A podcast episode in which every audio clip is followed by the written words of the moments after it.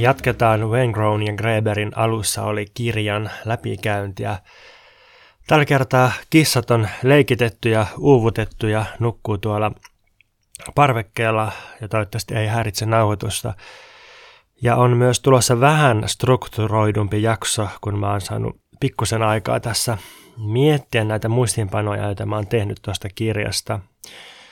Tällä kertaa olisi asialistalla kymmenen teemaa tuosta kirjasta, ja ne teemat on maanviljely, valtio, yksityisomaisuus, vapaus, kaupunki, yhteiskunnan käsite, marksismi, kritiikki, demokratia, naisten asema historiassa ja sitten päättävät loppusanat kautta kritiikit tästä kirjasta. Aloitetaan maanviljelystä. Sehän on ollut suurimpia kysymyksiä, mitä tulee ihmiskunnan historiaan tai ainakin esihistoriaan.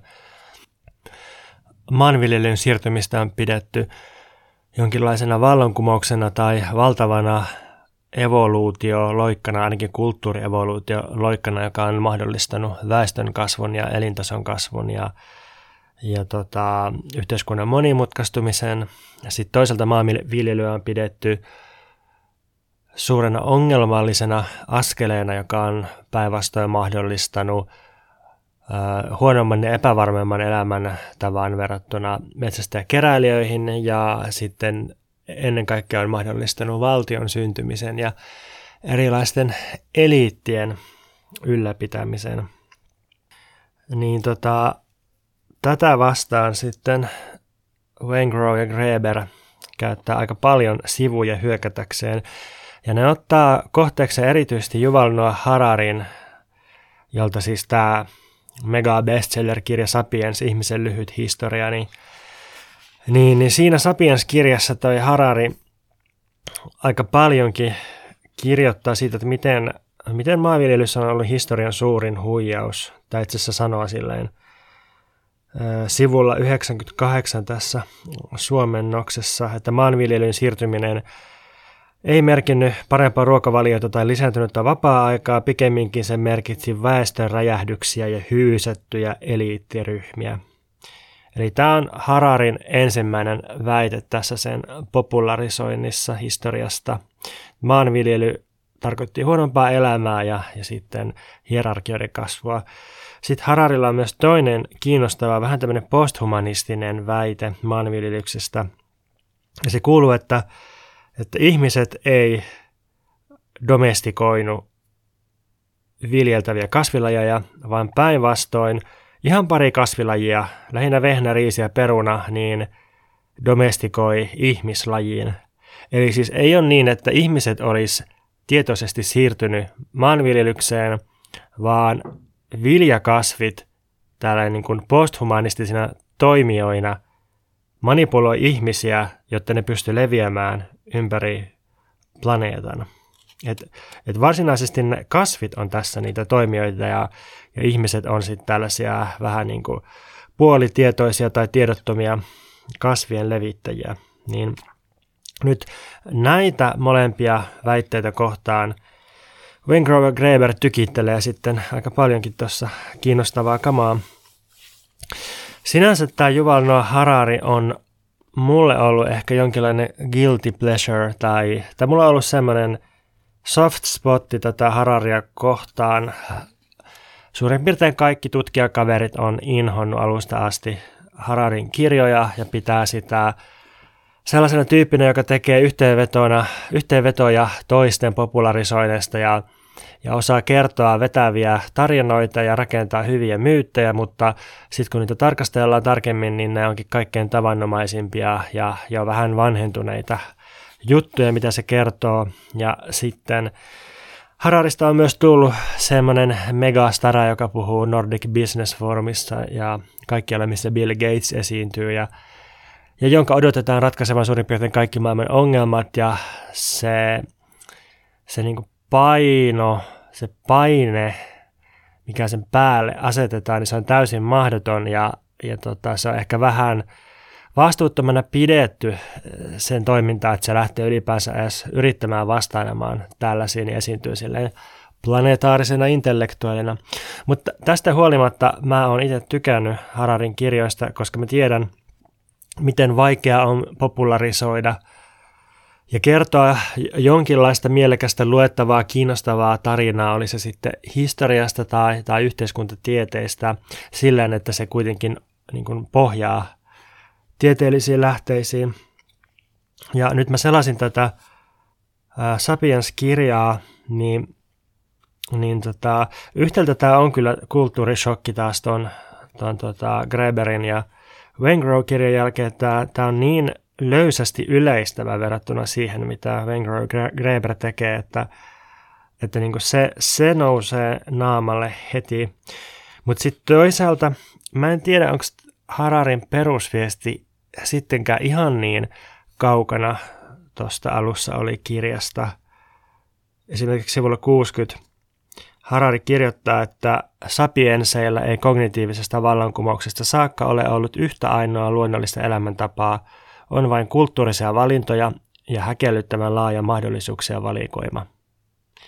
Niin tämähän on just se yksi ainoa pääviesti tuossa alussa oli kirjassa, että ehkä jossain määrin on kuitenkin samoilla asioilla kirjoittamassa, mutta, mutta tota Wayne tekee se vaan todella paljon huolellisemmin ja, ja niin kuin enemmän alkuperäislähteisiin viitaten ja, ja myös Hararin noita ongelmallisia ää, niin kuin sovinnaisia näkemyksiä oikoen.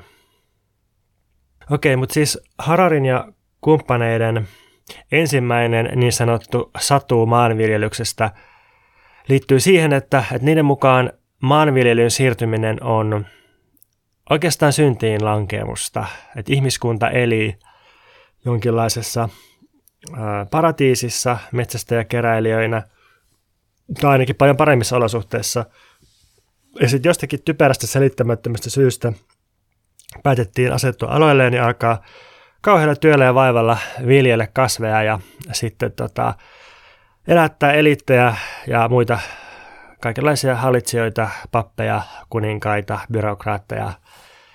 Ja sitten tultiin alttiiksi katovuosille ja, ja tota, siis säille ja erilaisille tuholaisille ja, ja tota, rikkakasveille ja kulkutaudeille ja näin edelleen. Tätä sitten Waingrove ja Greber lähtee kontraamaan huomattamalla, että, että eihän eriarvoisuus millään tavalla edellytä maanviljelystä. Sitaatti, joidenkin metsästä- ja keräilijäyhteiskuntien taloudellinen perusta pystyy kannattelemaan vaikka suunnan mitään pappiskastista kuninkaalliseen hoviin ja pysyvään armeijaan. Eli on ollut hyvinkin hierarkkisia yhteiskuntia myös ajalla ennen maanviljelystä. Sinänsä Onnistunut maanviljely toi kyllä mukanaan mahdollisuuden kasata vaurautta epätasa-arvoisesti, mutta yleensä tämä mahdollisuus toteutuu vasta tuhansia vuosia myöhemmin. Eli ei ole ollut mitään paratiisia ennen maanviljelyä ja toisaalta viljely ei vielä itsessään ole mikään luokkien tai epätasa-arvon tai edes yksityisomaisuuden lähde. Lähi-idän varhaisista viljelijäyhteiskunnista niin ilmeisesti ei löydy arkeologista näyttöä siitä, että, että siellä olisi myöskään sodittu kauheasti, ainakaan jatkuvasti viljelijöiden kesken. Että sen sijaan löytyy näyttö kaupasta ja kaikenlaisista käsityöläisistä ja siitä, että naisilla oli keskeinen asema taiteessa ja rituaaleissa. Näistä löytyy jäänteitä, mutta jatkuvasta sodankäynnistä ei.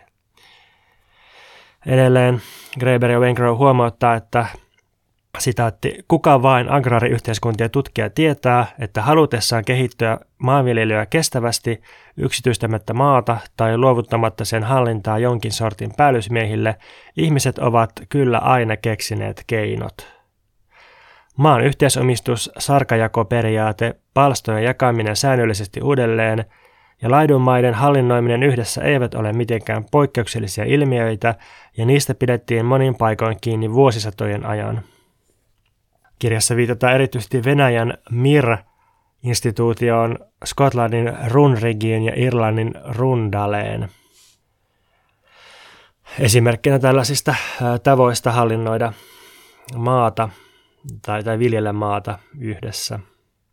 Lähi-idässä siitä kun viljely otettiin käyttöön, meni sellaiset 6000 vuotta ensimmäisten niin sanottujen valtioiden syntyy ja monessa paikkaa maailmassa viljely ei koskaan synnyttänyt valtiota. Ja sitten taas se, että miten viljelyyn päädyttiin, niin, niin, niin no, eri tavalla eri puolilla maailmaa arkeologit on tunnistanut 15 tai ehkä 20 semmoista toisistaan poikkeavaa ja riippumatonta domestikaatiokeskusta, joilla oli omat polkunsa näiden viljelykasvien kesyttämiseen. Mutta tota, yksi malli, missä käsittääkseni erityisesti just Lähi-idän suunnalla niin on, on niin siir, siirretty maanviljelyyn, niin oli, olikin tämmöinen, että ää, ensin alkoi syntyä kaupunkeja, ihmisten yhteen tulemisia, tämmöisiä niin pysyvämpiä rakennelmia, asumusrakennelmia, joissa alettiin harjoittaa tekstiilin tuotantoa ja sitten alettiin valmistaa alkoholijuomia ja myös hiivalla nostatettua leipää ja sitten alkoi kiinnostaa maitotuotteet. Ja vasta niin kuin näiden jälkeen alkoi syntyä sitten laajempaa pysyvää viljelyä ja vasta paljon myöhemmin tuli sitten nämä peltoihinsa sidotut täyspäiväiset maatyöläiset. Eli ei ole ollut sillä, että ihmiset olisi pääsääntöisesti ensin viljely jotakin, sanotaan vaikka perunaa tai, tai vehnää ja, ja sitten sit oltaisiin keksitty sellaisena sivutuotteena, että, että hei, näistähän saa vaikka kaljaa tehtyä, vaan, vaan se on mennyt silleen, että, että se on ensin ollut se jotenkin kuriositeetti viljelytuote, jolla on, on niin tehty sitä vaikkapa olutta ja sitten se on vasta vähitellen siitä yleistynyt se, se tota, viljely niin kuin laajemmaksi ruoantuotantojen elämäntavaksi. Eli tässä nyt muutama pointti, jotka kyseenalaistautuvat väitteen siitä, että, että siirtymän maanviljely olisi jotenkin syntiin lankeemus ihmiskunnalle. No sitten on tämä kiinnostava posthumanistinen väite, että itse asiassa ihminen ei kesyttänyt viljaa, vaan vilja kesytti ihmisen niin tähän sitten Wengrow Greber vastaa, että että tuossa viljan domestikaatiossa kesti noin kymmenen kertaa kauemmin kuin mitä se olisi biologisesti tarvinnut.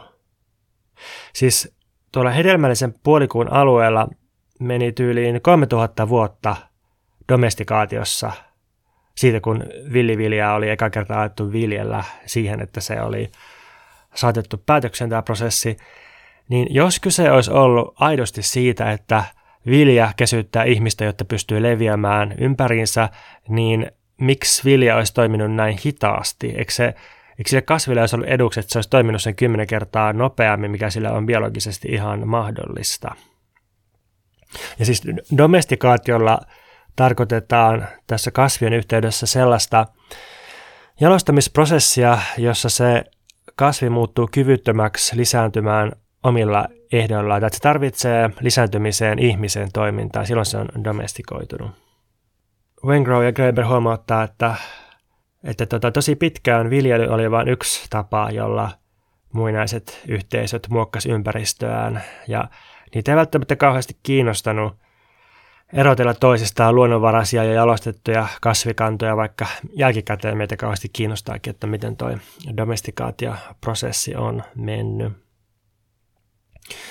Ehkä yleisesti kaikille posthumanisteille, jotka tuppaa ylikorostamaan tällaisten epäinhimillisten elementtien toimintaa historiassa yhteiskunnassa, niin voisi Wayne Growen Greberin tavoin esittää kysymyksen, että kuka teki kaiken työn ja miten? Että se viljelykasvien domestikoiminen, niin se on kuitenkin ollut tosi pitkä ja monimutkainen prosessi, jossa on on pitänyt tutkia kasvilajien käyttäytymistä eri olosuhteissa ja kokeilla eri tekniikoita ja kerätä havaintoja ja sitten väitellä näiden valintojen yhteiskunnallisista seurauksista. Ja jos me sanotaan vaan silleen, että no viljat oli tässä toimijoina, että, että viljat levitti ihmisen kautta itsensä ympärinsä, niin silloin me helposti painetaan näkymättömiin se nimenomaan juuri naisten tekemä työ voisiko sanoa kasvitieteen parissa. Ja samoin nykyyhteiskunnassa, niin jos me ylikorostetaan sitä, että minkälaisia toimijoita vaikkapa öljy energialähteenä tai, tai jotkut omega-3 rasvahapot tai suolistobakteerit ihmisten sisällä on, niin, niin silloin helposti jää, jää tota näkymättömiin se, se ihmisten välinen työ, ihmisten väliset suhteet ja niiden poliittisuus, niiden valtaulottuvuudet, ja, koska, koska tota, viljan toimintaa tai ihmisten suolistobakteerien toimintaa on hirveän paljon vaikeampi politisoida kuin ihmisten välistä toimintaa. Vielä neljä pointtia maanviljelyksestä. Ensimmäinen on se, että maanviljely kyllä tavoitti vaikkapa Kalifornian ajalla ennen eurooppalaisten tuloa. Että siellä alkuperäiskansat kyllä tunsi maanviljelyn keksintönä. Siellä oli paljon tämmöisiä tai laajoja alueellisia vaihdon verkostoja, joiden takia tieto uusista keksinnöistä levisi nopeasti ja varmasti. Ja sitten siellä oli aika kova työetiikka myös kovasti arvostettiin raatamista. Mutta tästä kaikesta huolimatta ne paikalliset ihmiset torju maanviljelyksen ihan yhtä lailla kuin ne oli torjunut myös orjuudenkin instituutiona, jonka ne myös tunsi lähialueilta. Eli, eli tota, ei, ei kyse ole vain siitä, että maanviljely keksitään ja sitten se leviää, vaan se myös pitää ihan tietoisesti ottaa käyttöön. No, toinen pointti sitten on se, että Graeber ja Wengrow käy tässä kirjassa läpi, kuinka Amazonian historia osoittaa, että, että semmoinen viljelläänpäs epäs viljellä peli, niin ei ole mikään välivaihe metsästä ja keräilijäiden elämäntavan ja maanviljelyn välillä, vaan se voi jatkoa tuhansia vuosia tämmöinen, tämmöinen tota, siirtymä yhdestä tuotantomuodosta toiseen. Tai no, tässä kirjassa ei kyllä puhuta tuotantomuodoista, tai oikeastaan puhutaan tuotantomuotoja vastaan, mutta tiedätte mitä tarkoitan. No kolmanneksi tässä kirjassa lanseerataan minusta ihan hauska käsite, vapauden ekologia, eli leikkiviljely. Ja se viittaa ihmisen viettymykseen viljellä, sitaatti, silloin olla viljelemättä tällöin, viljellä muuttumatta kokonaan viljelijöksi, kasvattaa viljelykasveja ja eläimiä sitomatta elämänsä turhan tiukasti viljelyn vaivoihin ja huolehtia siitä, että ravinnon lähteet on niin paljon erilaisia, ettei viljely pääse muodostumaan elämän ja kuoleman kysymykseksi. Greber ja Wengrow huomauttaa, että, että just tämmöinen ekologinen ja, ja yhteiskunnallinen jousto tuppaa unohtumaan sellaisista Noah Hararin kaltaisista tavanomaisista maailmanhistorioista, josta saa vähän sellaisen kuvan, että, sitten kun ne ensimmäiset siemenet on viskottu maahan, niin, niin paluuta maanviljelyä edeltävää aikaa ei enää olisi. No viimeisenä pointtina tuossa huomautetaan, että ekat viljelijät oli oikeastaan kummajaisia, ainakin täällä Euraasiassa päin, että ne oli jotakin sellaista, mitä tapahtui metsästä- ja keräilijäyhteiskuntien välimaastoissa. Ja tälleen täyspainoinen viljely saattaa oikeastaan syntyä vastauksena niukkoihin oloihin, jotka niillä oli jätetty. Ne oli ainoat paikat, missä ne pystyi tuota elämään ja, ja sitten kun ei ollut sellaista rikasta luontoa, jossa metsästä ei keräillä, niin ruvettiinkin maan viljelemään. Eli se oli jotenkin hyvin marginaalista alun perin. Mutta nämä ekatkin viljelijät jätti jälkeensä kuitenkin enemmän roskaa kuin metsästä ja keräilijät. Ne muun muassa rakensi savesta asumuksia, joten niistä on myös jäänyt jälkiä enemmän ja sen takia aikaisemmin on myös helpommin ajateltu, että, että tämä on ollut se niin kuin, ä, valtavirta juttu tai jotenkin, että näinhän sen pitikin mennä, koska just niistä on jäänyt eniten jälkiä.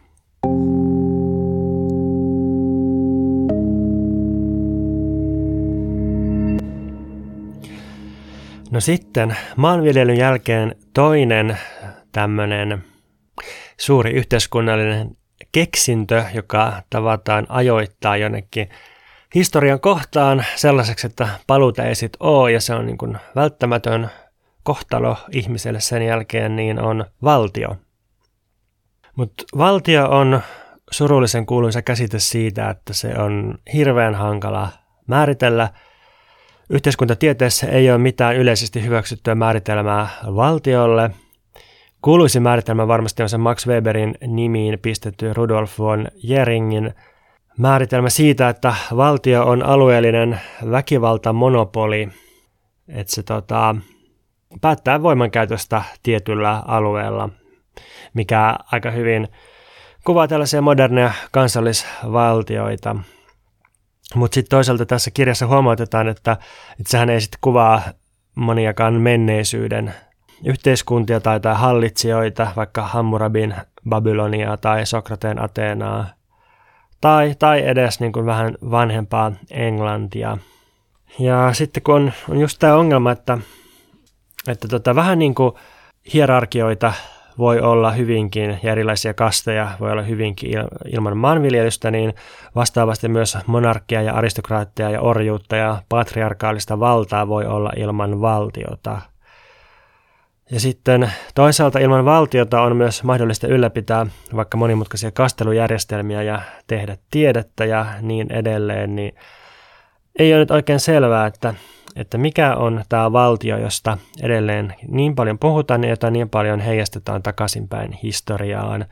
Me siis, kun tehdään historiaa niin sanotusti, siis historian tutkimusta tai, tai kerrontaa siitä, niin, niin meillä on tapana hirveän herkästi projisoida menneisyyteen sitä, mikä meille nyt näyttää vastaanpanemattomalta. Evoluutiopsykologit tykkää heitellä jotain sukupuolirooleja jo kauas menneisyyteen.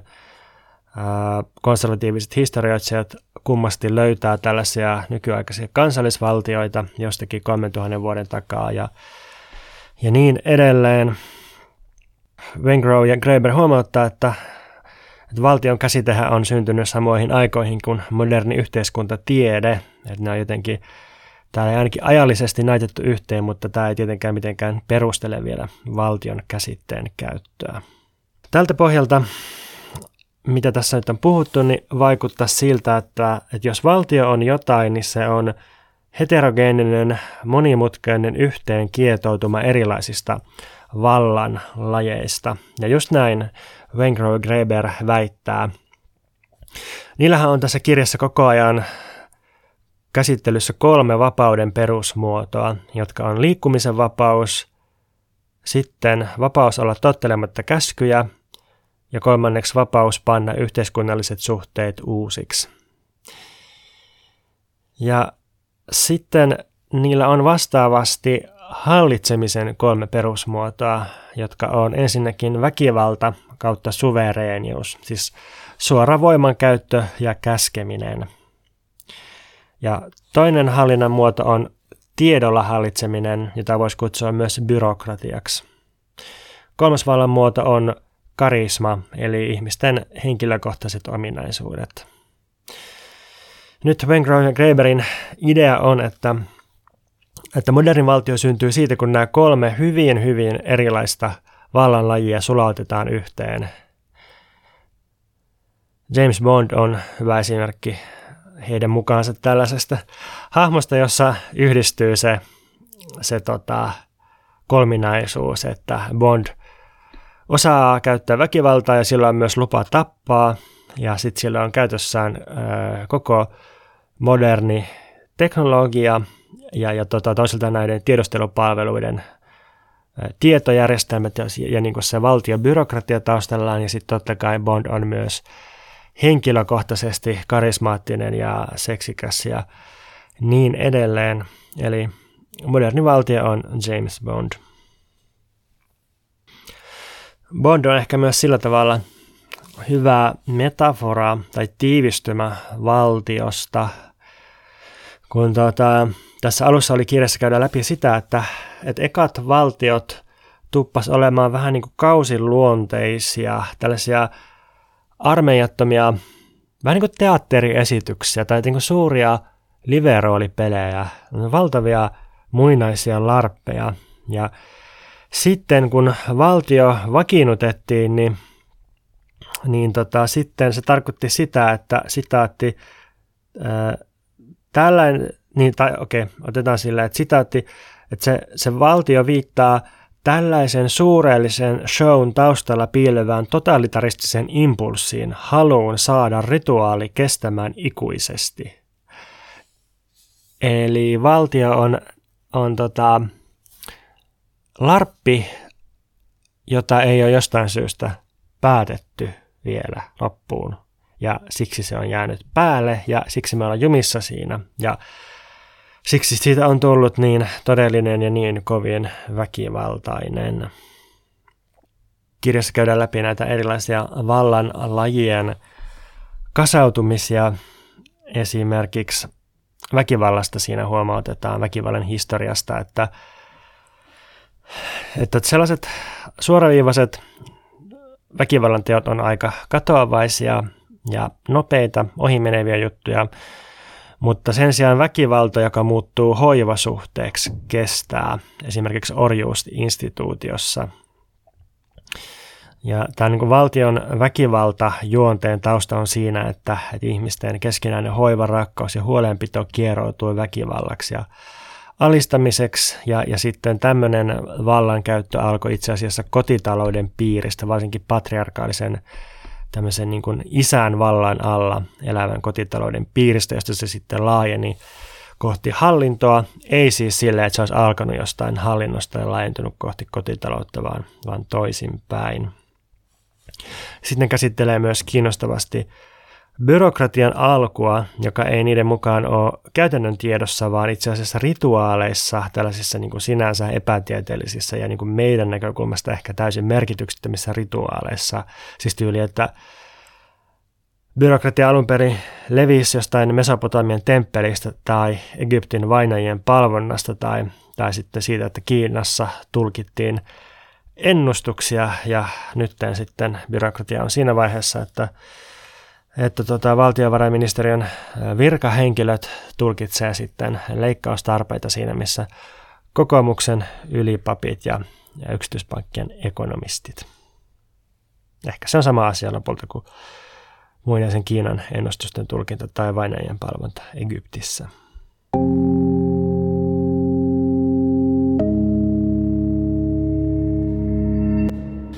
Maanviljelys ja valtio mikäs olisi semmoinen kolmas käsite, joka erottamattomasti on liitetty näihin, niin tietenkin se on yksityisomaisuus. Ja tässä musta Wengrow ja Greber pääsee hyville vauhdeille, kun ne puhuu yksityisomaisuuden historiasta. Ne liittää sen pyhään käsitteeseen – koska molemmathan on ulos sulkevia rakenteita. Sekä pyhä että yksityisomaisuus koskee sitä, mikä rajataan ulos maailmasta. Sekä pyhä että yksityinen omaisuus on tabuja, eli sellaista, mihin ei saa koskea, tai sellaista, mihin ainoastaan joku pyhitetty henkilö saa koskea. Vain pappi tai vastaava saa koskea pyhään, ja vain yksityinen omistaja saa koskea yksityiseen omaisuuteen. Greberin ja Wengrown näkemys on, että yksityisomaisuuden ja pyhän ideat sinänsä saattaa olla ihan yhtä vanhoja kuin ihmislaji, ja niissä ei ole sinänsä mitään ongelmaa. Mutta olennaista on, että miten ja millä tavalla yksityisomaisuus alkaa määrittää koko elämää ja yhteiskuntaa. Lännessä tämän juonne on tuon kirjan mukaan roomalainen oikeus – jossa tästä pyhästä yksityisomaisuudesta tehtiin malli suurin piirtein kaikille. Wengrow ja Greber kirjoittaa, että toisin kuin vapaissa yhteiskunnissa, meillä yksityisomaisuuden absoluuttisuus ja pyhyys toimii mallina kaikille ihmisoikeuksille ja vapauksille. Eli tässä tota, antiikin roomalaisten oikeusjärjestelmässä oli sellainen erikoisuus, että et, et siitä puuttu melkein kokonaan velvollisuus pitää huolta omasta omaisuudesta ja velvollisuus jakaa sitä muille.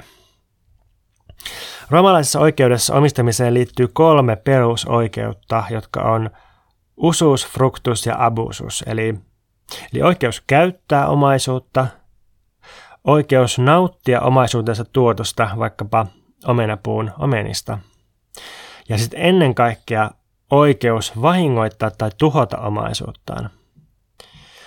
Jos ihmisillä on johonkin asiaan vain kaksi ensimmäistä noista oikeuksista, niin silloin kyse on oikeastaan leikkioikeudesta. Kyse on käyttöoikeudesta eikä todellisesta omistusoikeuksesta. Todellinen omistusoikeus on sitä, että saa täysin vapaasti vahingoittaa ja tuhota sitä omaisuuttaan. Ja tästä tuli länsimaisen oikeuskäsityksen malli. Eli oikeus kasata tai yksityistä irrottaa, rajata maailmasta asioita itselleen tuhottavaksi tai vahingoitettavaksi roomalaisessa oikeudessa ei vaadi kauhean paljon, että näkee tässä nykyisen kapitalistisen hävityksen yhden juuri syyn.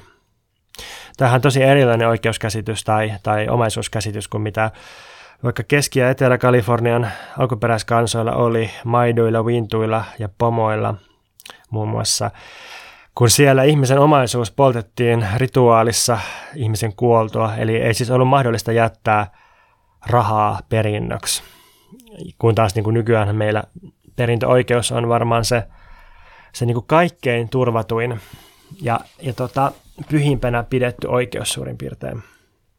Musta oli myös hauska tässä tota, kirjassa kuvaus noista Kalifornian luoteisrannikon potlatch-juhlista, jotka siis on, on niin ehkä yksi antropologian suurimpia kliseitä, nämä potlatchit, jossa, joissa tota, kilpaillaan aina sillä, että, että kuka tuhoaa eniten omaisuutta, kuka niin kuin antaa eniten rasvakyljyksiä lahjaksi ja, saa, saa tota, sillä suurimman arvon sosiaalisesti, niin – Sitaatti. Ylimykset mahtailivat olevansa kuin vuoria, joita heidän jakelemansa lahjat vierivät alas kuin kivenlohkareet ja murskasivat kilpailijat alleen. Tässä on jotenkin tämmöinen hauska kaksinaisuus, että, että niin yhtäältä tasataan materiaalista omaisuutta tuhoamalla sitä tällaisissa suurissa lahjoituspidoissa – mutta mut sitten toisaalta tämä omaisuuden tuhoaminen ja lahjoittaminen ei kuitenkaan ole tasavertaisuuteen hakeutuvaa, vaan sillä nimenomaan halutaan murskata kilpailijat ja saada arvostusta itselle. Eli, eli jotenkin tässä, tässä niin tulee hyvin muista esiin se, se kaksinaisuus, mikä koko tässä alussa oli kirjassa on, että että se, se ei ole niin yksinkertaista, että, että valta tai sosiaalinen arvoasema tai yhteiskunnallinen hierarkia olisi yhtä kuin omaisuus. Että on mahdollista jakaa omaisuus tasaan tai tuhota se omaisuus, mutta silti samalla liikkeellä muodostaa hierarkioita just sillä, että se on arvostetuin, joka eniten lahjoittaa ja tuhoaa omaa omaisuuttaan. Ehkä pienen kaijun tästähän voi nähdä siinä, että, että monet nykyiset megamiljardöörit, kuten Bill Gates, niin, niin just on ilmoittanut, että ne lahjoittaa suurimman osan omaisuudestaan, melkein koko omaisuutensa pois, niin, niin, niin nehän on niin saavuttanut kaiken, pelannut koko maapallon ja kapitalismin läpi, eikä ne enää tee sillä mitään sillä äärimmäisellä omaisuuskasautumalla, niin se, mitä ne voi vielä tehdä, niin on sitten saavuttaa arvostusta ja, ja tota, ää, tällaista yhteiskunnallista valtaa ja sosiaalista arvoa sillä, että ne lahjoittaa sen omaisuutensa pois. Ehkä pienessä mittakaavassa myös jotakin ö, säätiöitä, jotka jakaa apurahoja, niin voisi lähestyä tästä kulmasta, että ne vaihtaa rahallista omaisuutta sitten yhteiskunnalliseen tai kulttuuriseen valtaan ja, ja arvostukseen. Tätä kirjaa lukiessa tuli mieleen, että pitäisipä palata Weberia selaamaan taas, kun nämä referoi hyvin Weberin hommia siitä, että miten kapitalismi kehittyi alun perin jonkinlaisena moraalisena käskynä, kun melkein mistä päin maailmaa tahansahan on löytynyt hyvin pitkään kaupankäyntiä ja tosi vauraita kauppieita ja sellaisia ihmisiä, joita voisi kyllä kutsua kapitalisteiksi, siis sellaisia yksilöitä, että Kiinassa, Intiassa, islamilaisessa maailmassa oli kyllä tällaisia henkilöitä, jotka, jotka tota, teki tuottoisa kauppaa ja sitten sijoitti saamansa tuotot laajentaakseen tuotantoa tai ainakin kaupankäyntiä ja sitten kasvatti omaisuutta ja näin poispäin.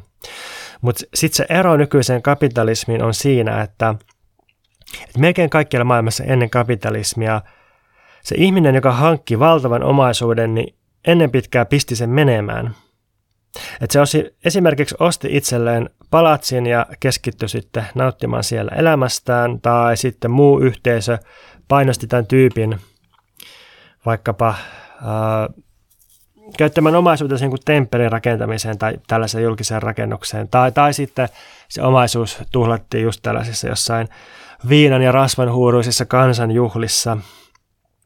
Kun taas kapitalismi on siitä hyvin omituinen yhteiskuntamuoto, että, että se edellyttää aina vain uusia investointeja ja, ja kaikkien aikaisempien normien hylkimistä ja hylkäämistä. Ja siinä ei koskaan tule sitä tasaavaa tuhlauksen hetkeä, ehkä sellaisena pienenä ä, tasauksen ja tuhlauksen momenttina voi pitää tosin ensimmäistä ja toista maailmansotaa, jolloin tuhottiin aivan hillittömästi pääomaa ja infrastruktuuria ja tapettiin myös ihmisiä. Ja sitten tietysti tunnetusti toisen maailmansodan jälkeen koittikin suuri tämmöinen tasavertaistumisen aikakausi ja toisaalta myös kapitalismin aivan kultaisen talouskasvun vuodet. Niin jos joku oikein ideologinen himokapitalisti kuuntelee tätä, niin tässä saattaisi olla vinkki kapitalismin elinkelpoisuuden elvyttämiseen, että, että pitäisi vain pitää taas ihan hillittömät tuhlausjuhlat ja jotenkin ää, saada kunnolla miljardöörien omaisuus virtaamaan ja, ja tota,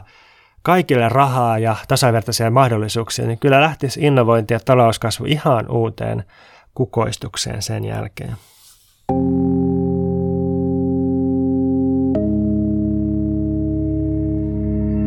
Puhutaan sitten vapaudesta. Sitaatti. Vapaus jättää yhteisönsä tietäen, että saa vierailla mailla lämpimän vastaanoton, vapaus muunnella yhteiskuntarakennetta vuoden ajasta riippuen, vapaus olla tottelematta auktoriteetteja vailla seuraamuksia.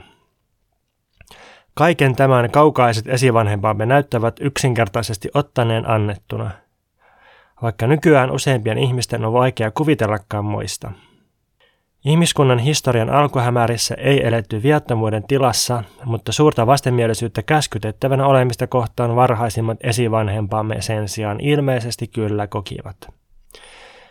Jos näin on, ainakin voimme viilata alkuperäistä kysymystämme. Todellinen arvoitus ei ole se, milloin päälliköt tai jopa kuninkaat ja kuningattaret ensi kertaa ilmestyivät näyttämölle, vaan pikemminkin se, missä vaiheessa heitä ei enää ollut mahdollista vain nauraa ulos hovista. Sitaatti päättyy. Nyt tämä vapauden käsittely on minusta aika hyvää tässä kirjassa ja mä itse olen pitänyt todella tärkeänä vapautta lähteä. Siis jos mietitään ihan vaikka mm, työtaisteluita, siis toimintaa paremman palkan ja parempien työolojen puolesta, niin, niin sitähän määrittää just työntekijöiden kyky lähteä, siis nykyään yhä edelleen. Jos tota, hoitajien kyky lähteä työstä, kieltäytyä työstä ja lakkoilla, estetään pakkolaajalla, jos työstään joku irtisanovat, irtisanoutuvat hoitajat ää, voidaan, voidaan pakottaa takaisin töihin sillä perusteella, että niillä on hoito-oikeus, niin tämähän on ihmisten perimmäisen lähtövapauden tukkimista – läpi historian, niin se on ollut aikamoinen painostuskeino ja myös uuden luomisen tapa, että, että voi aina lähteä, voi lähteä yhteisöstä, voi lähteä uudelle maalle, voi poistua, voi siirtyä, voi matkustaa. Tässä kohtaa Wengrow ja Greber tukeutuu Marcel Maussin tutkimuksiin siitä, että, että miten, siinä ei ole mitään poikkeuksellista, että, että ihmiset ja keksinyt ajatukset siirtyy ympäri mantereita. Ihmiset on aina matkustanut vaikka kuinka, vaikka tässä viime vuosikymmeninä ehkä on ollut vähän sellaista taipumusta ajatella, varsinkin silloin kun oli muodikasta puhua paljon globalisaatiosta, niin ajatella silleen, että ää, tähän asti ihmiskunta olisi elänyt jotenkin tuppisuisena jossain pienissä lokeroissaan ja sitten ihan vasta viime aikoina olisi tullut tämmöinen suuri leviäminen, niin näin ei ollenkaan ole, vaan alkuperäiskansojen asukkaat saattoi elää tuhansien neliökilometrien alueen järjestelmissä, vaikka Australian aboriginaalit, niin tämän kirjan mukaan aboriginaalit saattoi matkustaa vaikka puoleen väliin Australian mannerta ihan eri kieliä puhuvia ihmisten keskuuteen ja silti löytää sellaisia leirejä, joiden asukkaat jakautu samoihin totemistisiin puoliskoihin kuin kotona.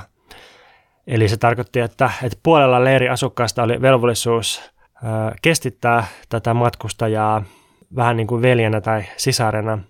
Ja sitten toinen puolikas leiristä oli potentiaalisesti vihollisia, mutta myös potentiaalisesti aviopuolisoita. Ja myös 1500-luvulla tiedetään, että pohjoisamerikkalainen saatto, siis alkuperäinen pohjoisamerikkalainen, saattoi matkustaa pitkälle ja tavata omaan eläinklaininsa sinänsä vieraita jäseniä, joilla oli kuitenkin velvollisuus tarjota tälle matkustajalle yösiä ja ruokaa. Ja se suuri pointti tässä on, että pitkällä aikavälillä se alue, jolla keskimääräinen ihminen on liikkunut elämänsä aikana, on itse asiassa kutistunut.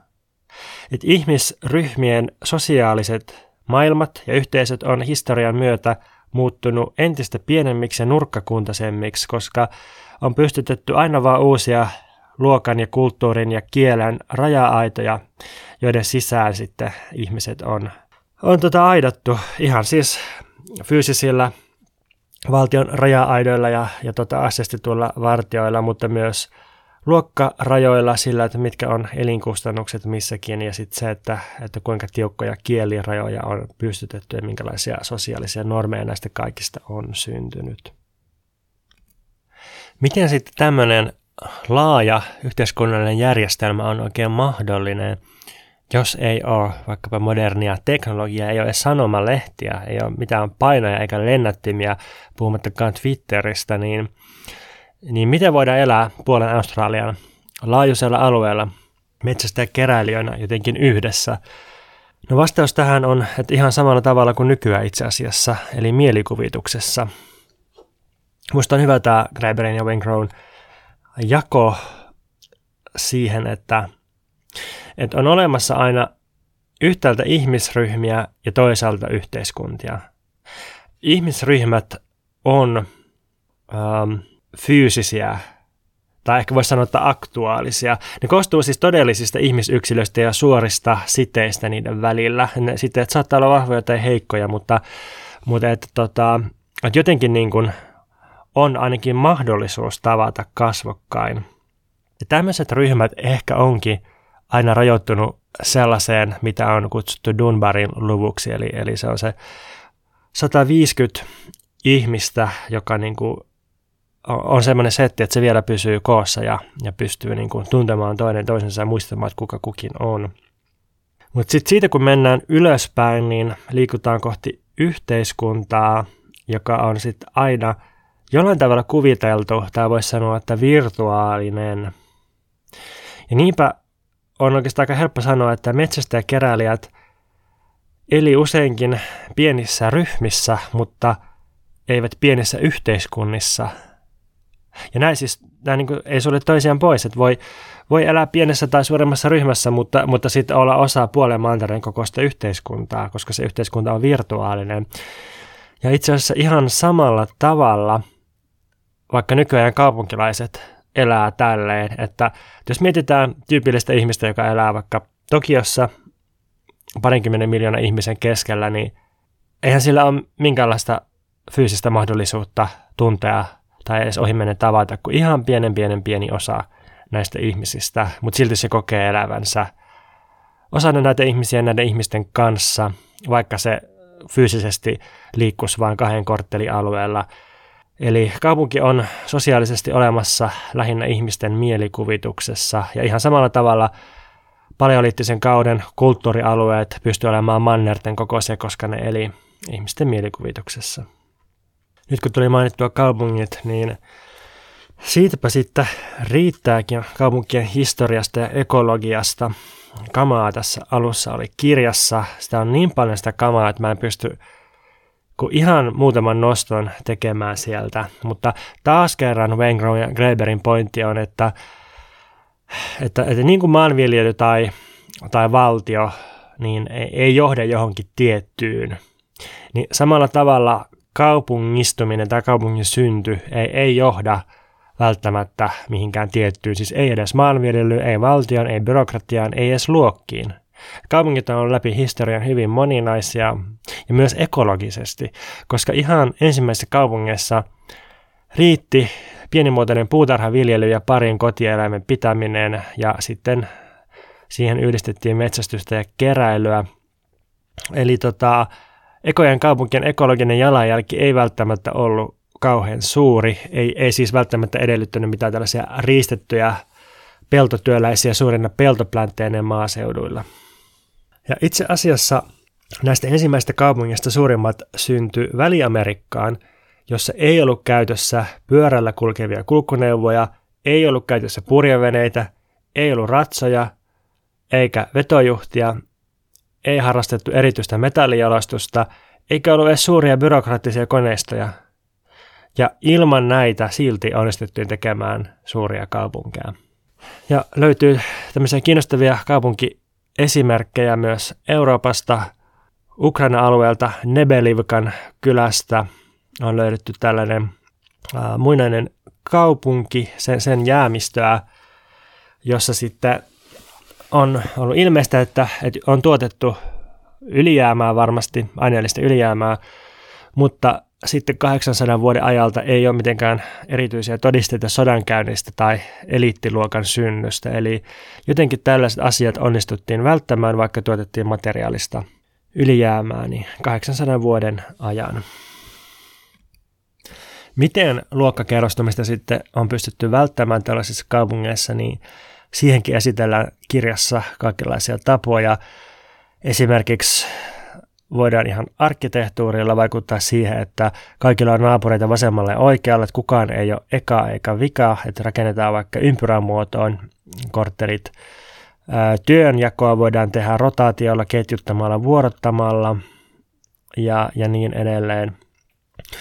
Ja näitä esimerkkejä menneisyyden kiinnostavasti kaupungista tässä esitellään aika paljon ja, ja nämä, nämä sitten huomauttaa, että Tutkijoilla on tapana vaatia kiistattomia todisteita silloin, kun puhutaan jostain menneisyyden demokratioista. Mutta sitten jos puhutaan menneisyyden autoritaarisista järjestelmistä, niin ei, ei vaadita yhtä kovia todisteita.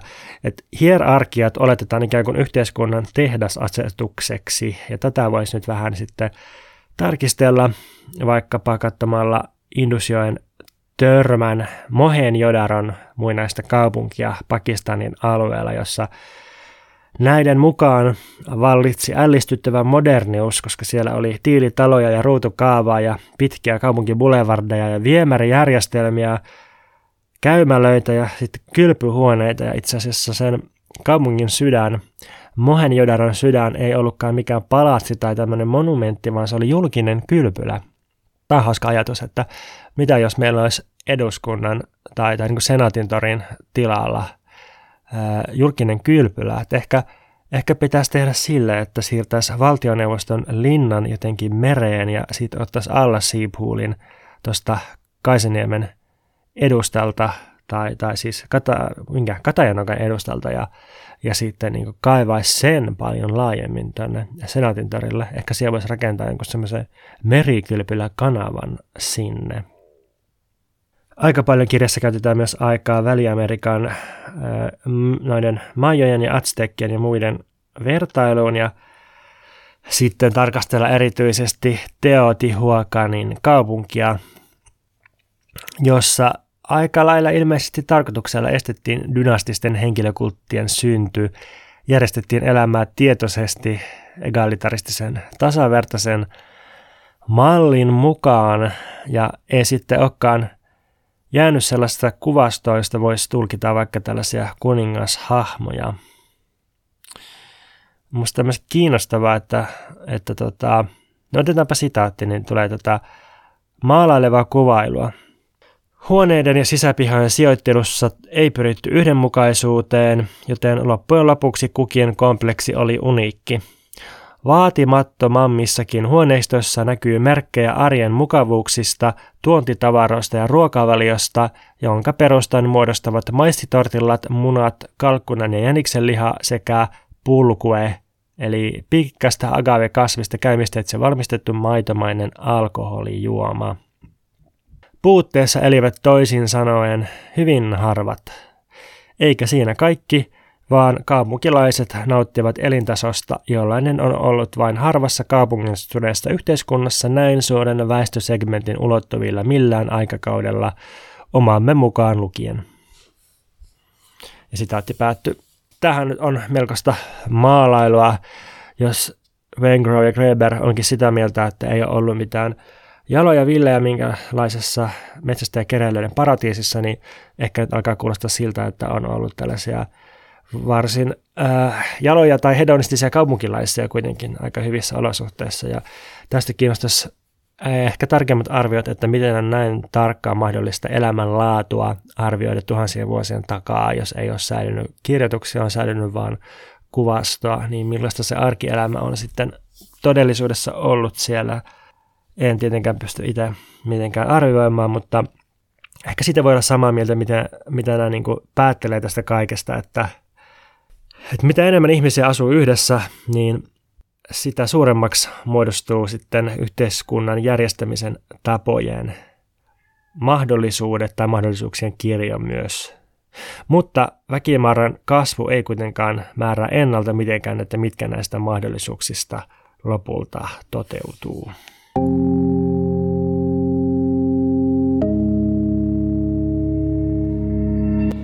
Ennen kuin mennään loppupointteihin, niin otetaan kolme sellaista piikkiä, joita Wengrow ja Greber tässä heittelee eri suuntiin tässä kirjassa.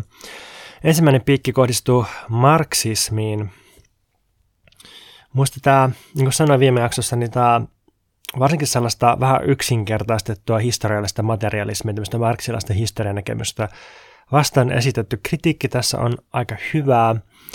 No esimerkiksi huomauttaa, että, että jos me luokitellaan vaikka Amerikan alkuperäiskansoja sen mukaan, että, että miten paljon ne viljeli tai kalasti tai metsästi, siis tällä ikään kuin tuotantotavan mukaan, niin se ei kauheasti kerro niiden todellisesta historiasta, että, että sen sijaan, että kalastettiinko vai viljelläänkö, niin, niin todellista merkitystä sillä, että miten valtasuhteet ja resurssit jakautu, niin, niin tota, oli esimerkiksi järjestelmällisellä väkivallalla, jolla jotkut alkuperäiskansat niin sanotusti imi voimaa toisista ryhmistä, kun ne ah, harjoitti tällaista saalistamista, siis niin kuin saalisti orjia itselleen, ja sille ei välttämättä ollut tekemistä sen kanssa, että tosiaan metsästikö vai kalastiko ne vai mitä.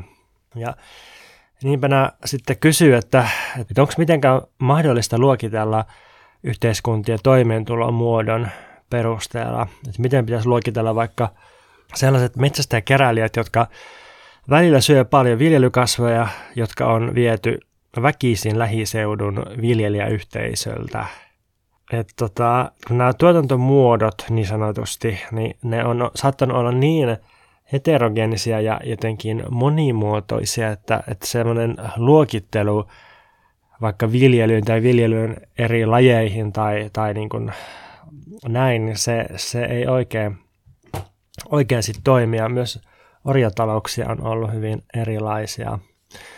Ja se niin perimmäinen pointti näillä Greberillä ja Wengrowlla niin kuin sekä marksismia että ekologista determinismia että kaikenlaisia ravintoarvoteorioita, siis yhteiskunnallisia ravintoarvoteorioita vastaan, niin on se, että, että pohjimmiltaan talous perustuu niin sanotusti irrationaalisille ratkaisuille – pohjimmiltaan talouden järjestämisessä on kuitenkin kyse ihmisten haluista ja poliittisista päätöksistä siitä, että millaista elämää ne pitää hyvänä elämänä ja elämisen arvoisena. Eikä esimerkiksi siitä, että yksinkertaistetusti höyrykone johtaisi jotenkin 1800-luvun tyyliseen ää, brittiläisen imperiumin kolonialismiin, että et ei näin. Sitten Wengrow ja Greber piikittelee myös demokratiaa, tai, tai niin kuin demokratiaa niin kuin me se yleisesti ja nykyisin ymmärretään, niin piikittelee sitä hyvin anarkistiseen tyyliin. Ja tämä, tämä oli minusta niin nautinnollista luettavaa, ja filosofian historia vähän harrastaneelle tietysti aika tuttua, kun huomauttaa, että, että antiikin Kreikassa oltiin hyvin tietoisia siitä, että jos järjestetään vaaleja, niin ne tapaa nostaa esille karismaattisia johtajia, jotka on taipuvaisia olemaan tyrannimaisia. Ja siksi tällaisia vaaleja pidettiin aristokratialle tyypillisenä tapana täyttää poliittisia virkoja, joka on niin kuin demokratian vastainen. Ja, ja pitkään olikin sille, että, että Euroopassa ainoana todella demokraattisena virantäyttötapana pidettiin arpaa, satunnaisvalintaa, ja tähän on ehkä välillä yritetty palatakin. Muistan, että ainakin joku aika sitten elokapinan vaatimuksena vielä oli, että öö, no se oli ehkä jotenkin vesitetty vaatimus sillä, että pitäisi satunnaisesti valita kansallisesti joku tämmöinen ilmastotoimia valvova neuvonantofoorumi. Mutta et, et se, se on myös kiinnostavaa, että miten niin kuin, äh, kyseenalaisena ja naurettavana me pidetään ajatusta siitä, että, että valittaisiin ihmisistä satunnaisotannalla joku, joku tota väliaikainen päättävä elin, koska meillä on niin syvällä semmoinen meritokratian ja asiantuntijavallan ajatus, että, että me itse asiassa ollaan antidemokraattisia syvästi tässä mielessä, jos siis demokratialla todella tarkoitetaan niin sanotusti kansanvaltaa. Muinais-Kreikan Ateenassa se demokratia tietysti tunnetusti tarkoitti sitä, että julkiseen päätöksentekoon saa ottaa osaa ainoastaan vapaat miehet, eli sellaiset 10-20 prosenttia väestöstä. Mutta sitten tätäkin hyvin rajattua demokratiaa, niin tyypilliset Ateenan älyköt piti vastenmielisenä ja vastusti, koska ne oli eräänlaisia aristokraatteja ja ne sitten kannatti parempana Spartan hallitusmuotoa, jossa hallitseva luokka eli vielä enemmän maaorien työstä ja, ja sitten vielä Atenaakin pienempi osuus väestöstä hallitsi. Ja tämä on taas niin osoitus siitä, että miten tuossa kirjassa tykätään osoitella, että, että länsimaiset ajattelijat ja ja kaikenlaiset ylimykset ja filosofit on itse asiassa ollut hyvin demokratia vastaisia ja hierarkia myönteisiä ihan tuhansien vuosien ajan. Mutta ehkä, ehkä toi tota kritiikki pitää edelleen paikkansa, kun katsotaan nykyään edustuksellista demokratiaa, että, että se on sellaista peliä, jossa sitaatti Elämää suuremmat hahmot kamppailevat keskenään voitosta ja me muut olemme oikeastaan sivusta seuraajia – ja sivusta seuraajuuttaan protestoi juuri kissa, joka on herännyt päiväuniltaan ja sitten päätti hyökätä tänne mun nauhoituskoloon. Mä sain jo palautetta siitä, että toivottavasti ei kissaa siivota pois kokonaan tästä podcastista, niin se ei kyllä vaikuta olevan edes mahdollista, ainakin jos se on kissasta kiinni. Kolmannen piikin Greber Wengrow osoittaa miestutkijoille, siis miespuolisille tutkijoille, ei, ei miesten tutkijoille, kun ne pitkin tätä kirjaa käsittelee naisten asemaa yhteiskunnassa läpi historian, ja ne, ensinnäkin ne sanoo, että, että, tota, että silloin kun on ollut tasavertaisempia, egalitaristisempia yhteiskuntia, niin niihin on yleensä liittynyt naisten taloudellisen ja yhteiskunnallisen merkityksen kasvu joka näkyy vaikkapa taiteessa ja rituaaleissa. Ja, ja siis voidaan niin kuin jälkikäteen arvioida just vaikka maalausten perusteella, että minkälaisia hahmoja ja mitä sukupuolia niissä esitetään ja minkä kokoisina suhteessa toisiinsa ja näin. Ja silloin kun naiset korostuu, niin silloin myös tasavertaisuus korostuu.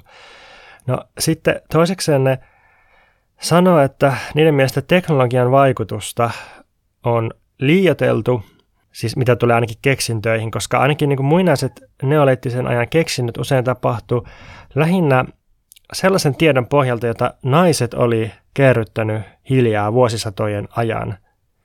Eli niitä ei niin keksitty sille napsahtaen äkkiä jonkun miesneron aivoissa, vaan siitä vähittäisestä, ehkä näkymättömästä kokeilutyöstä, mitä naiset harjoittiin, niin siitä sitten kasaantui ja kristallisoitu erilaisia keksintöjä, jotka sitten ehkä aika usein niin miehet on sitten omineet tämän naisen tai naisten kasaaman tiedon omien nimiinsä, eikä varmasti ole päättynyt se kehitys. Mä heittää tässä semmoisen kysymyksen ilmoille, että valitseekohan historiassa myönteinen korrelaatio naisten vapauden ja uusien keksintöjen keksimisen välillä. Sitten tästä kun nämä korostaa tätä naisten osuutta tapahtumien kulkuun ja sanoo muun muassa, että on lähes antropologinen universaali, että, että luonnonvaraisten kasvien kerääminen ja sitten niistä ruoan ja lääkkeiden valmistaminen on kaikkialla naisten työtä. Tai että se on, se on niin kuin naisten työtä tai feminiinistä työtä myös silloin, kun sen tekee miehet, että se, sitä niin kuin, se sukupuolitetaan feminiiniseksi riippumatta siitä, kuka sen tekee. Niin, niin mä tässä sitten aloin miettimään, että, että näin niin kuin mun muistaakseni yhdelläkään sivulla yhtään kyseenalaista tätä sukupuolibinaaria. Että jotenkin näille on tosi luonnollista, että kaikkialla on ollut jako naisten ja miesten välillä. Nämä käsittelee yhteiskuntia, jossa on ollut kolmas sukupuoli tai, tai vaikka kymmenen tapaa jakaa sukupuoli, niin mietin, että onko se sitten, onko se sitten jotenkin niiden omasta sukupuolesta iästä riippuva rajoitus vai, vai mikä on, koska niin kuin se, se antropologisen tiedon määrä, mitä ne on käynyt läpi tässä, niin se on niin valtava, että tuntuisi todella oudolta, että siellä ei olisi sukupuolibinaarin kyseenalaistavia kohtia tullut missään aineistossa läpi. Mutta oli mitä oli, niin näiden mukaan miestutkijat on tavannut sijoittaa naisten äh, vahvan merkityksen noissa keksintöjen kasaamisessa ja, ja tota, erityisesti kasvitiedon opettelussa. Toinen asia, mikä on tavattu sivuuttaa, kun puhutaan historiasta ja keksinnöistä, niin on se, että miten historiallisesti leikki on oikeastaan tullut ennen hyötyä. Antiikin Kreikassa tunnettiin kyllä höyrykone, mutta sitä käytettiin lähinnä teatterissa jotenkin ovien avaamiseen ja näin, eikä, eikä niin kuin mihinkään teollisuuden kehittämiseen. Väli-Amerikassa tunnettiin kyllä pyörä ja akseli, mutta sitä ei käytetty ajoneuvojen tai kulkuneuvojen rakentamiseen, vaan sitä käytettiin lastenleluissa. Ja sitten Kiinassa niin tunnettiin ruuti, mutta sitä ei käytetty niinkään sodan käynnissä, vaan ilotulitteissa. Eli kaikissa näissä esimerkkeissä joku tämmöinen innovaatio, joka meidän näkökulmasta on maailmaan muuttava ja aivan poikkeuksellinen ja mullistava voimakas, niin se kyllä tunnettiin, mutta sitä päätettiin käyttää lähinnä jossakin niin kuin huvituksissa. No sitten mä ajattelin, että mä sanon tähän loppuun ensin muutaman kriittisen pointin ja, ja sitten ehkä vielä jonkun ihan summaavan yhteenveto heiton tämän kirjan lopusta. Se mun pääasiallinen kritiikki, tai oikeastaan mulla on kaksi pääasiallista kritiikkiä, tai ehkä kolme. Sanotaan, että mulla on kolme pääasiallista kritiikkiä tähän kirjaan. Se ensimmäinen liittyy siihen, että, että jos noiden pointti on, että, että ennen siirryttiin toisenlaisiin yhteiskuntiin jatkuvasti, siis yhden vuoden, yhden vuoden sisällä vaikka kausivaihtelun mielessä, tai sitten siirryttiin toiseen yhteiskuntaan matkustajina ja nähtiin, että on todellakin mahdollisuuksia eri tavalla järjestää yhteinen elämä. Tai, tai sitten organisoitiin vaikka tietoisesti poliittinen vallankumous ja pistettiin oma yhteiskunta uusiksi. Jos niin sanotusti ennen, vaikka esihistorian aikakaudella ja pitkään vielä historiallisellakin aikakaudella, jos oli näin, niin miten sitten on käynyt niin, että nyt me ei edes kuvitella toisenlaisia yhteiskuntia, niin tota, tässä on ehkä vähän kysymyksiä herättävä kuitenkin tämmöinen periodisointi, että ennen oli paremmin, nyt me ollaan jumissa meidän nykyisessä yhteiskuntajärjestelmässä. Ja siis väite siitä, että, ää, että jossain 3000 vuotta sitten metsästä- ja keräilijäyhteiskunnissa oltaisiin oltu jotenkin selkeämmin poliittisesti tietoisia siitä, että, että tota, miten valtaa vältetään tai vallan kasautumista vältetään ja, ja niin kuin olisi oltu pystyvämpiä toimimaan sen suhteen. Ja, t- tässä mielessä niin kuin sosiaalisesti eletty parempaa elämää, niin, niin jotenkin kiinnostaa, että mistä me voidaan se tietää, koska tuli vaan mieleen tämmöinen teoreettinen vastaesimerkki, että, että jos arkeologit alkaisi tutkia nykyistä Suomen aluetta – joskus tuhannen, kahden tuhannen vuoden päästä.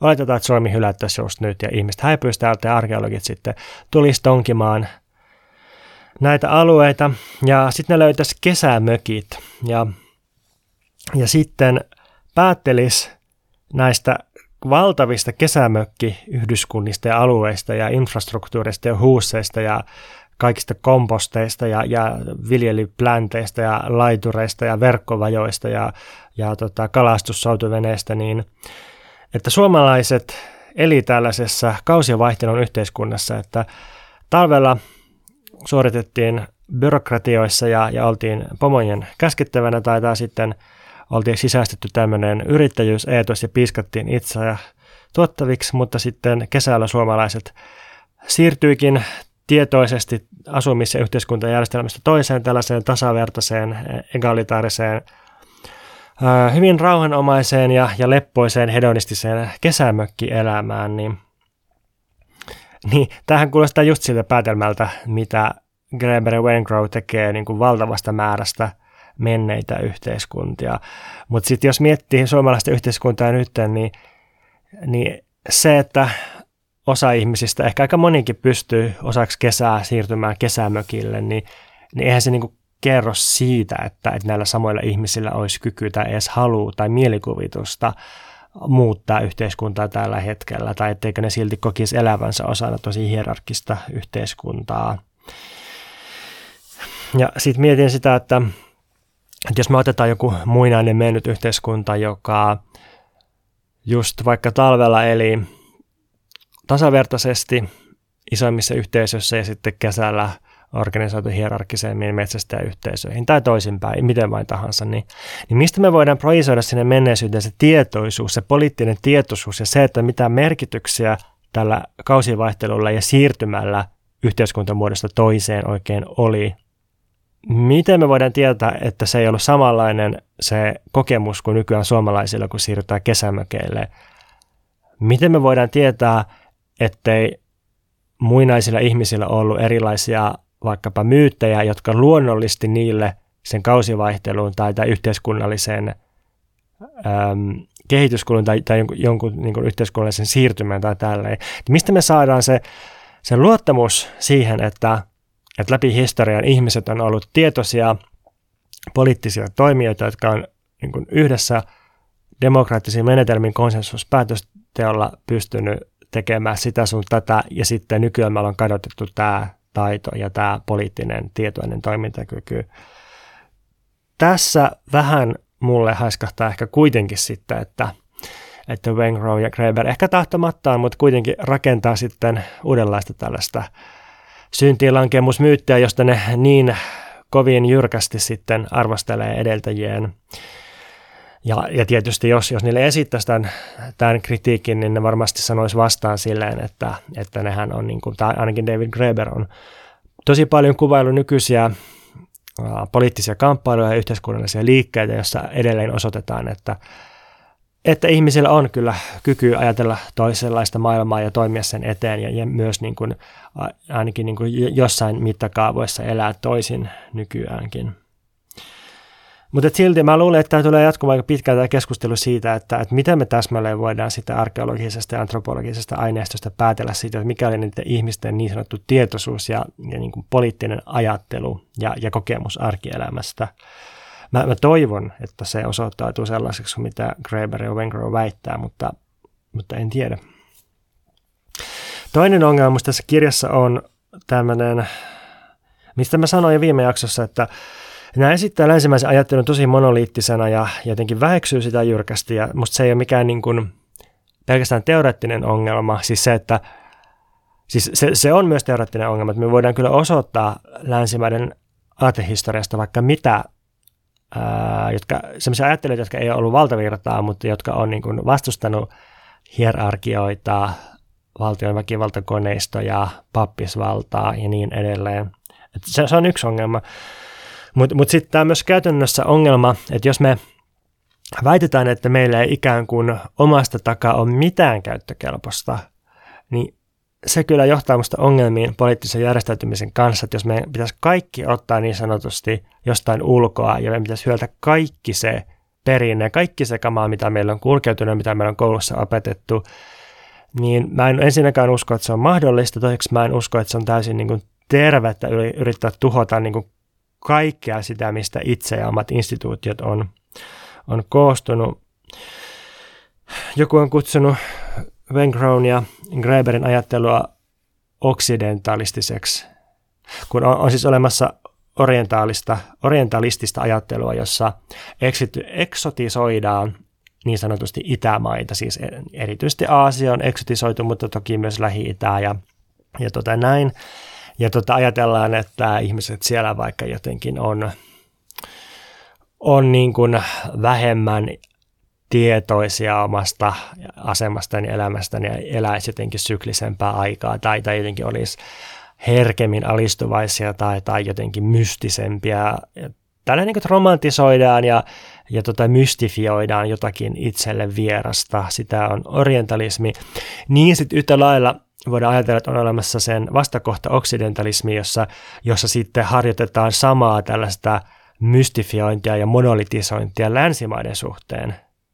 Ja sitä ehkä on harjoittanut jotkut ää, vaikka Japanin historiassa, Japanin modernissa historiassa, mutta et, et tuntuu, että tällä hetkellä sitä harjoittaa myös jotkut länsimaiset ajattelijat, jotka ei suostu näkemään mitään muuta kuin pelkkää hierarkiaa ja, ja hävitystä, kun taas sitten voitaisiin kuitenkin nostaa uh, vaikka kommunismin historia, joka, joka on niin kuin hyvin, hyvin länsimainen tälleen niin kuin uudella ajalla.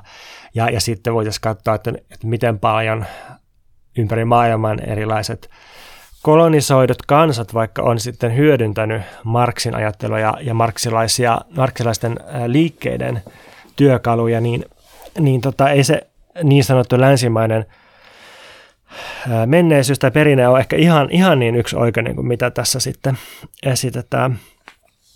Sitten kolmas asia, mitä mä mietin koko ajan tässä kirjassa on se, että, että kun Greber ja Wengrow korostaa, että tärkeintä ei ole resurssien jakaminen, vaan tärkeintä on, on vapaus ja autonomia ja itsemäärääminen ja demokraattiset menetelmät ja näin, niin okei, näin on hyvinkin saattanut olla historiassa, että silloin kun henkilökohtaista vaurautta ei ole pystynyt kääntämään käskyvallaksi toisiin, kun ei ole ollut tällaista kapitalistista pääomaa, niin silloin asia on voinut olla just noin. Mutta mikä on resurssien jakamisen merkitys nykykapitalismissa, jossa pääoma, siis kasautunut vauraus, on nimenomaan valtaa käskeä toisia, se on valtaa toisten yli, se on valtaa alistaa toisia ja ottaa toisten aika omaan käyttöön. Eli muuttuuko tämän kirjan historiallisten esimerkkien merkitys sen jälkeen, kun syntyy yksi integroitunut maailmankapitalistinen järjestelmä? Mun nähdäkseni tässä kirjassa Wengrow ja Graeber ei sano paljon mitään kapitalismista.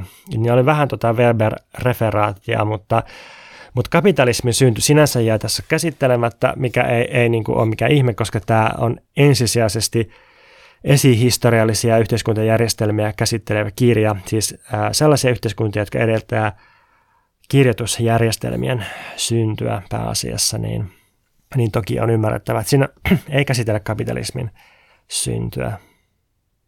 Mutta ehkä ehkä, niin kuin, ehkä siinä on joku splitti aidosti sitten, tai tämä on tietysti marksilainen ajatus, mutta että, että sen jälkeen, kun pääoma levitti ja deterritorialisoi itsensä planeetan laajuiseksi komentovallaksi, niin, niin, niin kuin tuntuu, että siinä tapahtui jotakin peruuttamatonta kyllä. Ei syntiinlankemusta, mutta mutta että asiat on kuitenkin hyvin toisin, että jos, jos pääoma on, on semmoinen niin kuin loisimisjärjestelmä, joka pystyy elämään tosi monenlaisissa yhteisöissä ja yhteiskunnissa ja, ja niin kuin muokkaamaan niitä omaan palveluksensa, niin, niin silloin, silloin jotenkin asettuukin ehkä ihan eri valoon kysymykset siitä, että, siitä, että miten järjestää yhteiskunta, kun jos, jos niin kuin pääoma pystyy toteuttamaan omaa lisäarvon – kasvattamisen kaavaansa yhtä hyvin vaikka Pohjoismaissa, Etelä-Afrikassa, Kiinassa, Japanissa, läpi Amerikoiden, jossa yhteiskunnat on jossain määrin kuitenkin eri tavalla järjestetty, niin, niin tota, mitä tapahtuu silloin tälle mahdollisuuksien kirjolle järjestää yhteinen elämä uudestaan, jos se kirja kuitenkin sitten päätyy pääoman nappaamaksi, niin tämä on jotenkin todella hankala kysymys ja tämän kirjan viitekehyksestä sitä ei ehkä, ehkä vielä niin kuin ihan pääse siihen kiinni. Mutta oli miten oli, niin kyllä minusta Graeber ja Wengrow hyvin osoittelee, että, että ei se kapitalismikaan ole ollut mikään väistämätön kehityskulku tai, tai tämmöinen niin kuin vääjäämätön järjestelmä sen paremmin kuin orjuus tai kansanmurhat tai vankileirit tai patriarkaatti tai palkkatyö. Ja, ja että yhtä lailla meillä on nytkin mahdollisuuksia, paljon enemmän mahdollisuuksia puuttua asioiden kulkuun kuin mitä me ehkä normaalisti ajatellaan. Tämä kirja on yhtä aikaa lohdullinen ja surullinen siinä, kun tämä sanoo, että – että historian kuluessa orjuus on todennäköisesti lakkautettu ja monta kertaa, samoin kuin sota. Ja siis tämä on lohdullista, että se on lakkautettu, se on onnistuttu lakkauttamaan monta kertaa ja on ollut paljon rauhan ja tasavertaisen elämän aikakausia, mutta surullista siinä on sitten se, että, että orjuus on taas otettu tosi monta kertaa käyttöön, samoin kuin sodat on sitten palanneet yhä uudelleen, mutta taas kerran tämä ei tarkoita, että, että sota tai, tai orjuus olisi jotenkin ihmisluontoon kuuluvia, vaan, vaan päinvastoin ihmisluontoon, jos siihen jotain kuuluu, niin valtavan suurta joustavuutta ja, ja siirtymäkykyä ja kykyä vaihdella sitä, että miten eletään. Sodista vielä sellainen yksi kiinnostava nosto tässä nämä sotatutkijoiden pohjalta käsittelee kysymystä siitä, että mikä on sodan käynnin edellytys. Kun sota on taas sellainen yksi käsite, että meillä on tapana ottaa nykyiset maailmansodat ja kansallisvaltiot, tällaiset niin kuin tiiviiden etnisten blokkien väliset kansanmurhat vaikka, ja sitten heijastaa ne menneisyyttä ajatella, että se on aina ollut tällaista. Mutta sota itse asiassa edellyttää sitä, että, että ihmiset nähdään toisiinsa vaihdettavina. Siis sillä, että, ää, että mikä olisi semmoinen ei niin kauhean mauton esimerkki. No, ei oteta mitään esimerkkiä, vaan ajatellaan, että että jos kaksi kansakuntaa, kaksi kansallisvaltiota taistelee toisiaan vastaan, niin, niin jotta ne sotilaat pystyy käymään sitä sotaa, niin niiden täytyy ajatella, että, että tota, kansakunnan, vieraan kansakunnan yksi jäsen vastaa toista.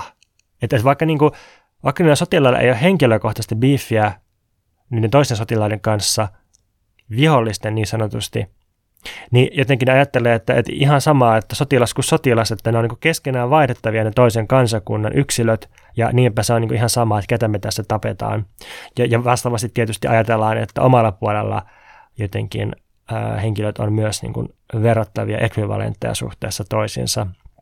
Eli, eli sodankäynti edellyttää tällaista suurta sosiaalista homogenisaatiota ja yhtenäistämistä, koska jos ei sitä omaa kansakuntaa kokisi omaksi ja vihollista viholliseksi silleen todella laajassa mielikuvituksellisessa mittakaavassa, niin miksi ihmeessä sitä kävisi sotaa, miksi osallistuisi minkään tuollaiseen sotaan.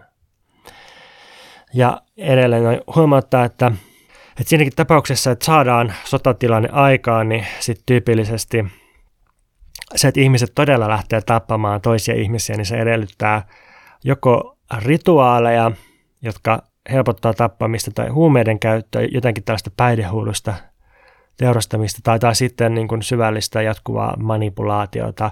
Ja, ja näille kaikille otollisimpia on just nuoret miehet. Niitähän on eniten, eniten sodissa käytetty tykin ruokana varmaankin läpi historian. Mutta sitten taas tähänkin on niin paljon vaihtoehtoja, että ei tarvitse mennä sinne moderniin joukkomurhiin asti, että onko kansalta löytyy esimerkkejä tällaisista niin sanotusta leikkisodista, että vähän heitellään keihäitä toiseen suuntaan, niin ei ole tarkoituskaan jotenkin tappaa tai, tai niin varsinkaan vallottaa ja murhata kaikkia. Ihan kirjansa viimeisillä sivuilla Wengroven Greber puhuu musta kiinnostavasti myyteistä. että kun hän on käyttänyt koko kirjansa myyttien purkamiseen, että kertomukset maanviljelyksestä ja, ja valtiosta ja sivilisaatiosta ja, ja monimutkaisista yhteiskunnista niin on osoitettu myyteiksi, niin sitten kuitenkin sanoo, että, että myytti itsessään ei ole tässä se ongelma. Sitaatti, aivan samoin kuin kaikilla yhteiskunnilla on tieteensä, kaikilla on myös myyttinsä. Myytti antaa kokemukselle rakenteen ja merkityksen – Viime vuosisatojen aikana kehitetyt suuret historialliset myytit eivät kuitenkaan enää toimi. Niitä on ensinnäkin mahdotonta sovittaa yhteen nyt silmiemme eteen levittäytyvän aineiston kanssa, ja niiden meille tarjoilemat rakenteet ja merkitykset ovat ajan syömiä, nuhruisia ja poliittisesti äärimmäisen vahingollisia. Niin hyvin sanottu musta, mutta sitten nämä jättää sanomatta sen musta olennaisen jutun tässä, että, että jos myytti itsessään ei ole ongelma, jos kaikilla yhteiskunnilla on omat myyttinsä, ja jos myytti on se, joka antaa kokemukselle rakenteen ja merkityksen, niin minkälainen uusi myytti meidän kannattaisi nyt rakentaa näistä aineksista, joita nämä Greber ja Wenger on itse tässä meille esitellyt? Mua kiinnostaa tämä niin kuin hyvän luontoisten myyttien rakentaminen. Kun siis sanaa myyttihän voi just käyttää kahdessa merkityksessä. Ensimmäinen on se arkikielinen, että, että joku on valheellinen kertomus, joka ei pidä paikkansa ja myytti tässä mielessä ja niin kuin voidaan murtaa se myytti ja osoittaa, että se ei pidä paikkansa. Mutta sitten toinen merkitys on just antropologisempi, tieteellisempi merkitys, että, että myytti on se, mikä antaa kokemukselle rakenteen ja merkityksen ja usein myös kertoo, että mistä poliittinen yhteisö vaikkapa tulee. Ja antiikin Kreikassa sitten äh, voidaan lukea vaikka Platonilta Protagoras-dialogia, jossa sofisti Protagoras sitten kysyy Sokrateelta, että, että, tota, että haluatko, että mä esitän tämän mun – järkeilyn tai tämän niin ajattelun myytin muodossa vai sitten perustellusti argumentoiden. Ja, ja ne oli niin kuin molemmat ihan yhtä mahdollisia tapoja, että ihmiset ymmärsivät molempia, että, että, että asia voidaan esittää myyttisesti tavalla, joka varmaan innostaa ja, ja vetoaa ja motivoi ja yhdistää, tai sitten asia voidaan esittää argumentoiden, joka on, on sitten niin aika paljon hankalampaa ja ehkä repivämpää ja, ja tota, raskaampaa mutta, mutta niin kuin ehkä myös ihan yhtä tarpeellista. Niin, niin sitten joskus, kun mä oon muissa yhteyksissä itse ehdottanut tälle, että, että tota, me tarvitaan myös uusia myyttejä tässä antropologisessa mielessä. Me tarvitaan jotain tällaisia vihan sanaa kertomus tässä, koska niin paljon on puhuttu kertomusten vaaroista ja, ja tota, suurista kertomuksista ja näin edelleen, mutta että, että me tarvitaan jotain jäsentäviä yhtenäistäviä, organisoimaan auttavia, merkityksellistäviä käsitteitä tai, tai sanotaan nyt kertomuksia, jotka vähän antaa meille vaikka leikkimielisesti ehdotusta siitä, että, että miksi me oikein eletään, mihin tässä kaikessa oikein tähdätään, minkä puolesta me taistellaan. Mä en tiedä, riittääkö ihan loputtomiin semmoinen vanha kunnon postmoderni vastaus, että kaikki kamppailut on pieniä kamppailuita ja paikallisia kamppailuita ja tärkeitä kamppailuita ja politiikka etenee mikropolitiikalla ja näin. Kun sitten jos kuitenkin katsotaan ensinnäkin monia menneitä vallankumouksellisia liikkeitä, alkaa jostain Ranskan vallankumouksesta, niin, niin kyllä niissä niin kuin oli jossain määrin sellaisia organisoinnin apukeinoja ja käsitteitä – jotka niin kuin auttoi niitä kamppailuja ylittämään just sen, sen niin kuin kaikkein rajatuimman ää, kokemuksen siitä, että hei, että meillä on nälkä, otetaan tuolta leipää. Tarvitaan jotain muutakin, mikä auttaa ymmärtämään maailmaa ja yhdistämään ihmisiä. Tarvitaan käsitteitä. Ja jos me tiedostetaan, että tämä on vaan myytti, tämä ei ole luonnollista eikä, eikä niin kuin mikään perustotuus maailmasta, niin kyllä mä sanoisin, että että me tarvitaan myös uudenlaisia myyttejä, mutta just tälleen tietoisina poliittisina toimijoina. Ja vielä, jos tarkastellaan niitä järjestelmiä, jotka nyt tätä planeettaa hallitsee yhdessä mielessä kapitalismi ja toisessa mielessä kansallisvaltiot, niin, niin niillähän on omat myyttinsä. Ja se, että ne on usein epätosia niin sanotusti, niin eihän se estä niitä toimimasta. Ja tässäkin mielessä niin tuntuisi aika puhkarohkealta hylätä myytit kokonaan. Ehkä me tarvitaan vain toisenlainen käsitys myytistä ja parempia myyttejä. Ja niitä parempia myyttejä odotellessa ja seuraavaa jaksoa odotellessa mulle voi lähettää palautetta tai kritiikkiä tai kommentteja tai mitä tahansa osoitteeseen pontus.purokuru.gmail.com tai sitten Instagramissa at purokup. Ja jos haluaa taloudellisesti tukea tätä hommaa, niin voipi ostella mun kirjoittamia kirjoja tai sitten esimerkiksi ryhtyä mun ja Veikka Lahtisen tekemän podcastin Mikä meitä vaivaa lisäsisältöjen tilaajaksi osoitteessa patreon.com kautta Mikä meitä vaivaa tai Patreonin appissa, joka ehkä on kaikkein kätevin. Mä oon hakenut tälle podcastille ulkoista rahoitusta ja katsotaan, että päästäänkö sitten paremmin rahoitettuna selittämään tässä joskus lähivuosina lisää. Niin ja ehdottomasti, jos ette ole lukenut tätä alussa oli kirjaa, niin suosittelen sitä lukemaan, koska se on suuri nautinto.